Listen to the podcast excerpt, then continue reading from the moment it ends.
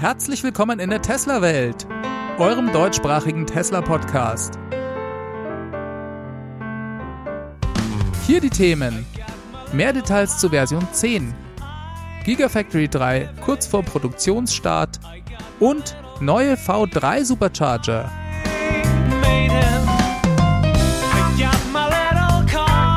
Mein Name ist David und dies ist die 84. Folge.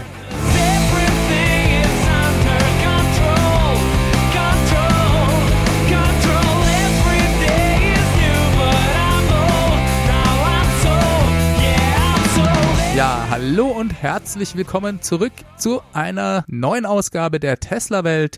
Ich begrüße euch wie immer zu einer halben Stunde News rund ums Thema Tesla und ich freue mich, dass ihr Zeit gefunden habt, wieder einzuschalten. So, das dritte Quartal ist zu Ende. Leider haben es die offiziellen Produktions- und Lieferzahlen nicht mehr rechtzeitig in die neue Podcast-Folge geschafft. Diese kommen vermutlich heute am Mittwoch raus, wenn ihr diesen Podcast an seinem Erscheinungstag hört. Und wir werden selbstverständlich nächste Woche ausführlich darüber reden. Es gab bereits jede Menge Aufregung darum, als ungefähr fünf Tage vor Quartalsende eine E-Mail von Elon Musk an alle Mitarbeiter auf dem Blog Electric auftauchte. Darin schrieb er, dass Tesla zum ersten Mal in seiner Geschichte auf gutem Weg sei, 100.000 Fahrzeuge in einem Quartal auszuliefern. Diese Mail sorgte selbstverständlich für viel Wirbel an der Börse und die Aktie von Tesla legte gleich mal kräftig zu. Jetzt bin ich relativ zuversichtlich, dass Tesla vermutlich irgendwo zwischen 100 und 105.000 Fahrzeuge ausgeliefert hat. Bestellungen soll es ungefähr netto sogar 110.000 gegeben haben. Netto bedeutet, dass da auch alle Stornierungen schon mit eingerechnet sind. Auch das wäre eine hervorragende Zahl und der Beweis, dass Tesla überhaupt kein Nachfrageproblem hat, was das Model 3 angeht. Diese Nachrichten vom möglichen Auslieferungsrekord gab's überall in den Medien zu lesen. Ich glaube sogar in der Bildzeitung stand das. Es war also eine Nachricht, die für große Schlagzeilen und großes Medienecho sorgte. Und ja, die Tesla-Welle rollt also. Für uns Fans keine Riesenüberraschung, aber für die breite Öffentlichkeit ist es eben noch eine Neuigkeit, an die man sich erstmal gewöhnen muss. Ein kleines Update wollte ich euch noch zu den Niederlanden geben. In der letzten Folge hatte ich euch ja bereits erzählt, dass das Model 3 dort die Zehntausender Marke in diesem Jahr gerissen hat und damit das meistverkaufte Auto im Jahr 2019 geworden ist, sogar vor dem VW Polo und inzwischen sind die Niederlande bei über 13.000 Fahrzeugen angekommen. Ich habe die letzte Zahl nicht mehr bekommen, aber es kann sehr gut sein, dass im dritten Quartal über 7000 Model 3 dort ausgeliefert wurden. Und es wären also mehr als im Q1 und im Q2 zusammen. Absolut krass. Ja, und ich bin auch schon sehr gespannt, wie sich die anderen Märkte, zum Beispiel Großbritannien oder auch Australien, geschlagen haben die ja relativ neu dazugekommen sind. Ich hatte euch ja letzte Woche auch bereits ausführlich über die neuen Features der neuen Softwareversion 10 berichtet.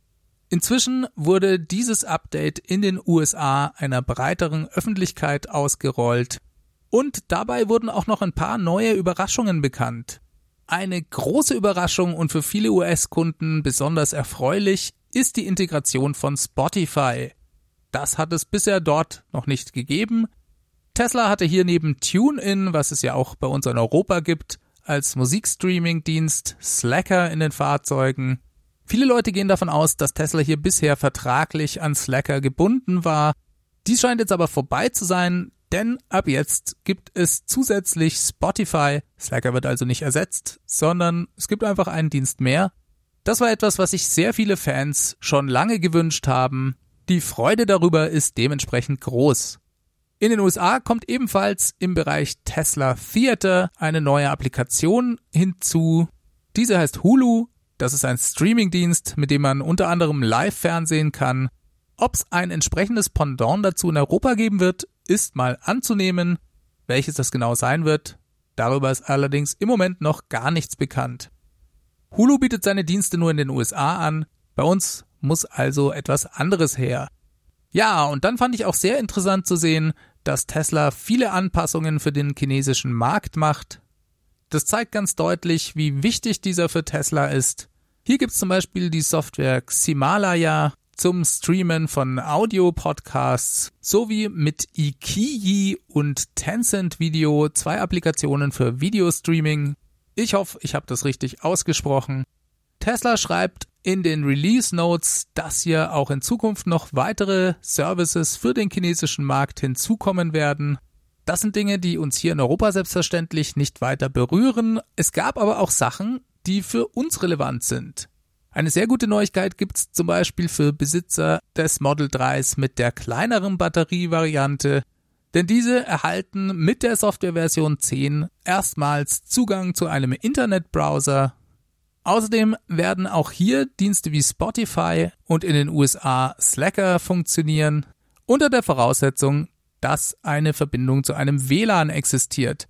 Aber hey, zum Musikstreamen kann man ja auch mit dem Handy einen Hotspot bereitstellen. Das ist vielleicht dann doch nochmal eine ganze Ecke praktischer, als einfach das Handy per Bluetooth zu verbinden und damit Musik direkt vom Handy zu streamen. Ich persönlich finde, dass Tesla dadurch die Standard Plus Variante des Model 3s nochmal deutlich aufwertet. Ach ja, und dann gab's noch ein anderes sehr cooles Feature. Man kann nämlich in Zukunft von seinem Telefon aus Videos direkt ans Auto schicken, indem man diese mit der Tesla-App teilt. Tesla schreibt, das wird für geeignete Quellen funktionieren, ohne genauer zu erklären, was damit gemeint ist.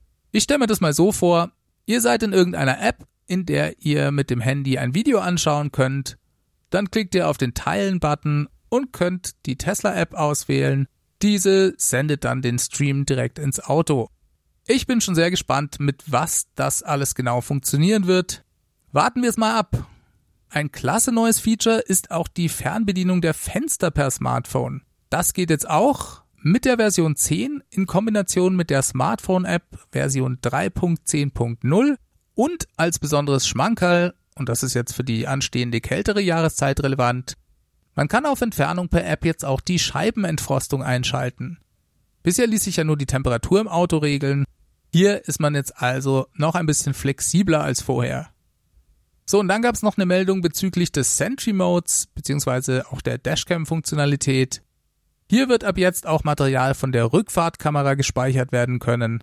Das sind also die wesentlichen neuen Punkte, die jetzt über die Version 10 noch bekannt geworden sind. Den ausführlichen Bericht darüber hatte ich ja bereits in der letzten Folge gebracht.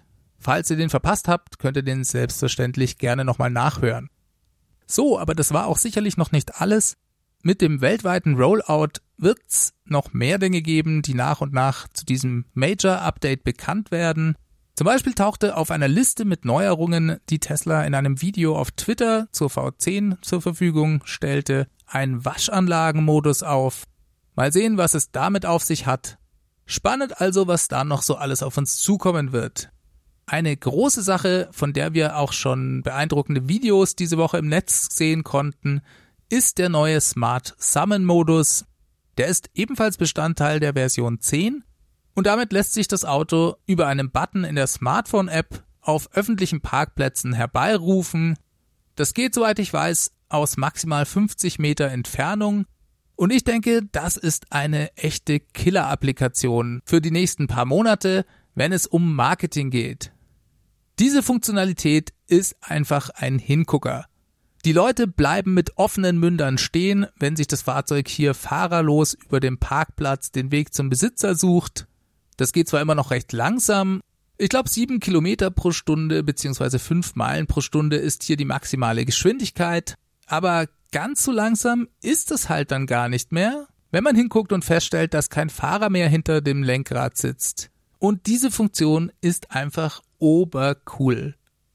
Ganz abgesehen mal davon, dass es für Leute mit einer Gehbehinderung ein extrem nützliches Feature ist. Ich denke, Tesla wird dadurch den Bekanntheitsgrad der Marke steigern können und auch jede Menge Umsatz damit generieren. Denn durch diese Anwendung wird das Paket volles Potenzial für autonomes Fahren nochmal deutlich interessanter als vorher. Das ist ein absolutes Haben-Wollen-Feature und ich hoffe nur, dass sie es sicher genug gemacht haben. Das Auto wirkt zumindest auf den ersten Blick noch sehr vorsichtig, in den Release Notes steht auch, dass man als Besitzer weiterhin die Verantwortung auch während der Benutzung von Smart Summon hat fürs Fahrzeug. Man kann das Fahrzeug auch über die App sofort stoppen, falls irgendetwas Unvorhergesehenes passiert. Und man bekommt auch ein paar nützliche Informationen über den Weg, den das Fahrzeug zum Beispiel fahren will. Wir werden sehen, wie das in der Praxis funktionieren wird. Dann gibt's aber noch eine weitere finanzielle Dimension, die die Einführung des Smart Summon Features besonders interessant macht. Und zwar poliert es bei Tesla auch das finanzielle Quartalsergebnis auf. Und nicht nur, weil zusätzlich Leute FSD kaufen. Es ist nämlich so, dass die Umsätze, die bisher mit der Option volles Potenzial für autonomes Fahren gemacht wurden, nicht wirklich in der Bilanz als Gewinne ausgewiesen werden durften. Das liegt einfach daran, dass Tesla hier Features verkauft, die noch nicht an den Kunden offiziell ausgeliefert sind, dadurch, dass die Option bisher im Prinzip nur ein Versprechen für die Zukunft war. Und das hatte zur Folge, dass diese Umsätze zwar in der Bilanz auftauchten, aber eben nicht als Gewinn verbucht werden durften. Das heißt, Tesla hat in den vergangenen Quartalen zum Teil mehr als 120 Millionen Dollar pro Quartal solcher Umsätze gemacht. Und diese Beträge werden mit der Auslieferung von Smart Summon zumindest teilweise als Gewinn verbucht werden dürfen. Tesla hat diesbezüglich selbstverständlich gar keine Kosten, sondern das ist reines Guthaben, das das finanzielle Ergebnis deutlich aufpoliert. Ich bin mir nicht ganz sicher, wie viel das ausmacht, in diesem Quartal und ob es überhaupt bereits im Q3 einen Unterschied machen wird. Das ist aber auf jeden Fall was, was wir weiter beobachten sollten und etwas, was Tesla finanziell Rückenwind geben wird.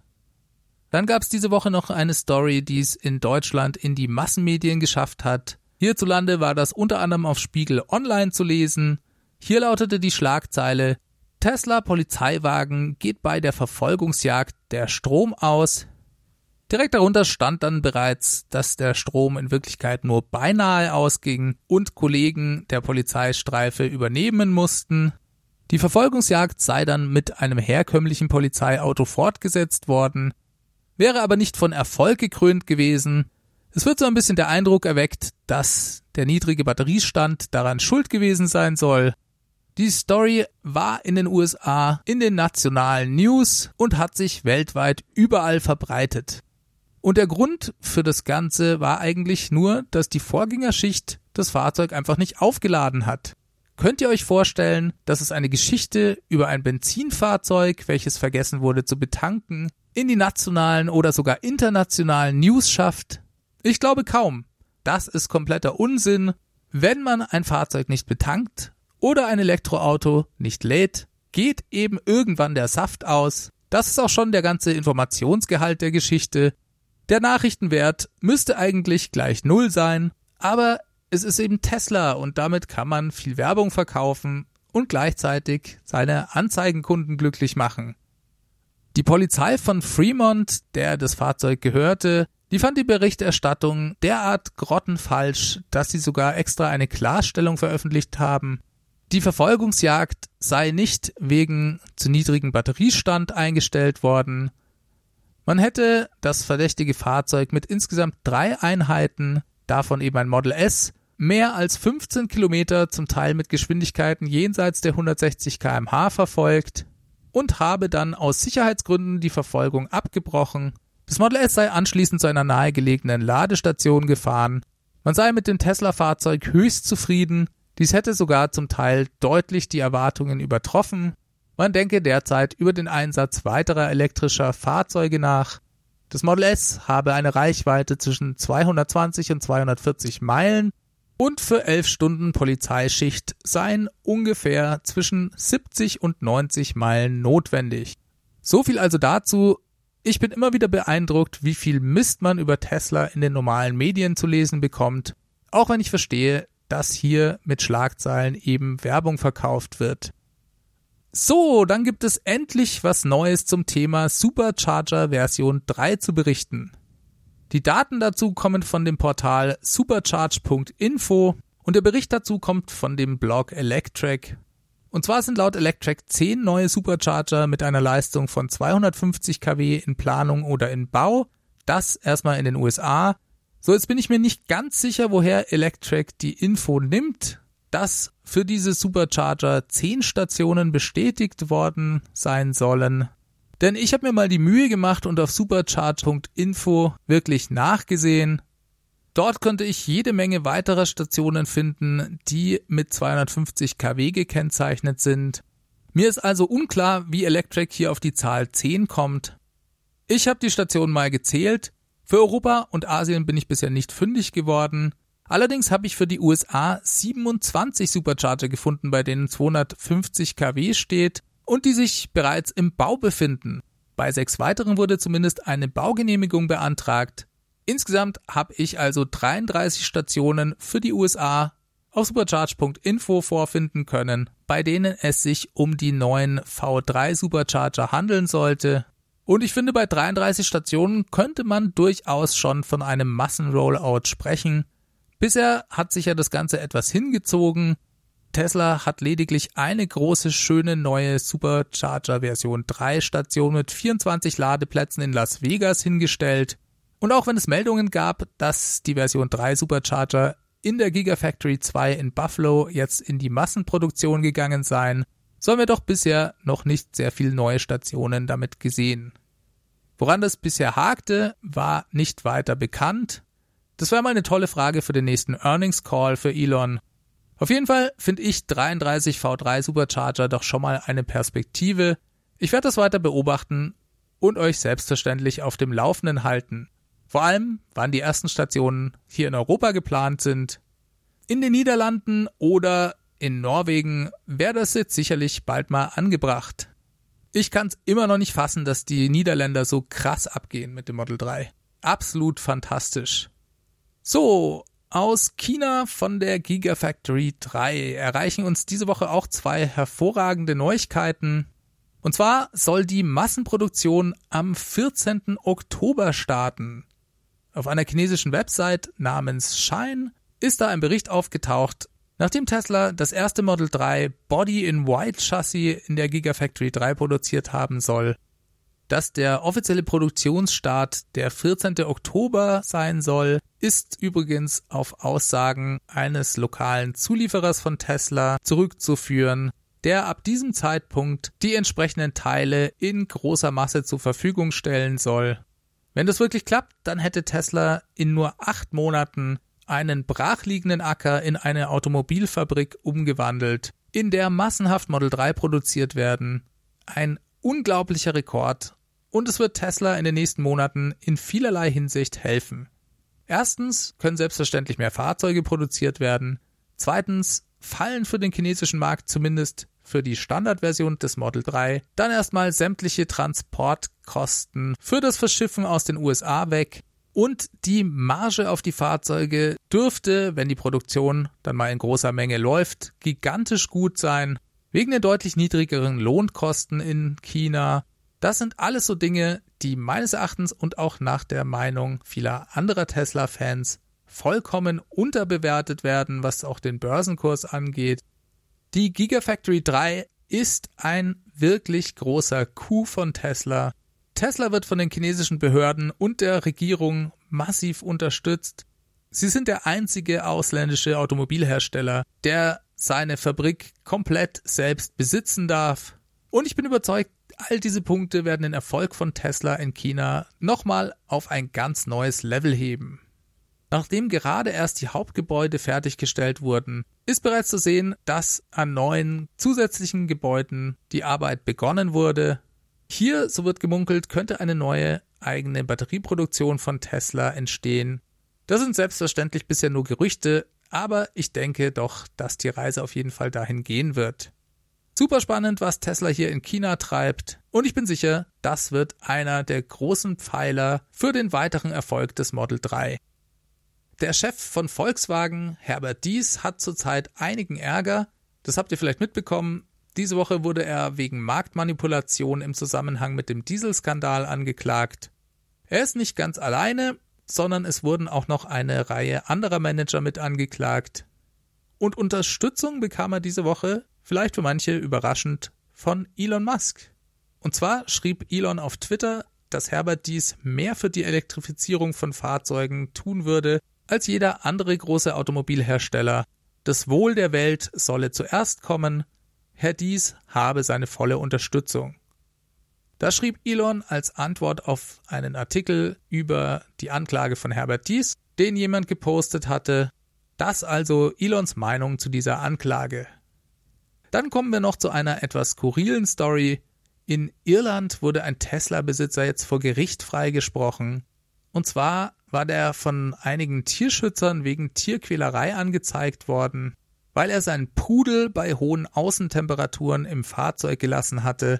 Aber es handelt sich selbstverständlich um einen Tesla und im Fahrzeug war der Dog Mode, also der Hundemodus, angeschaltet. Das heißt, das Fahrzeug war voll klimatisiert und der Pudel fühlte sich dementsprechend pudelwohl im Fahrzeug. Sorry, den musste ich jetzt einfach machen.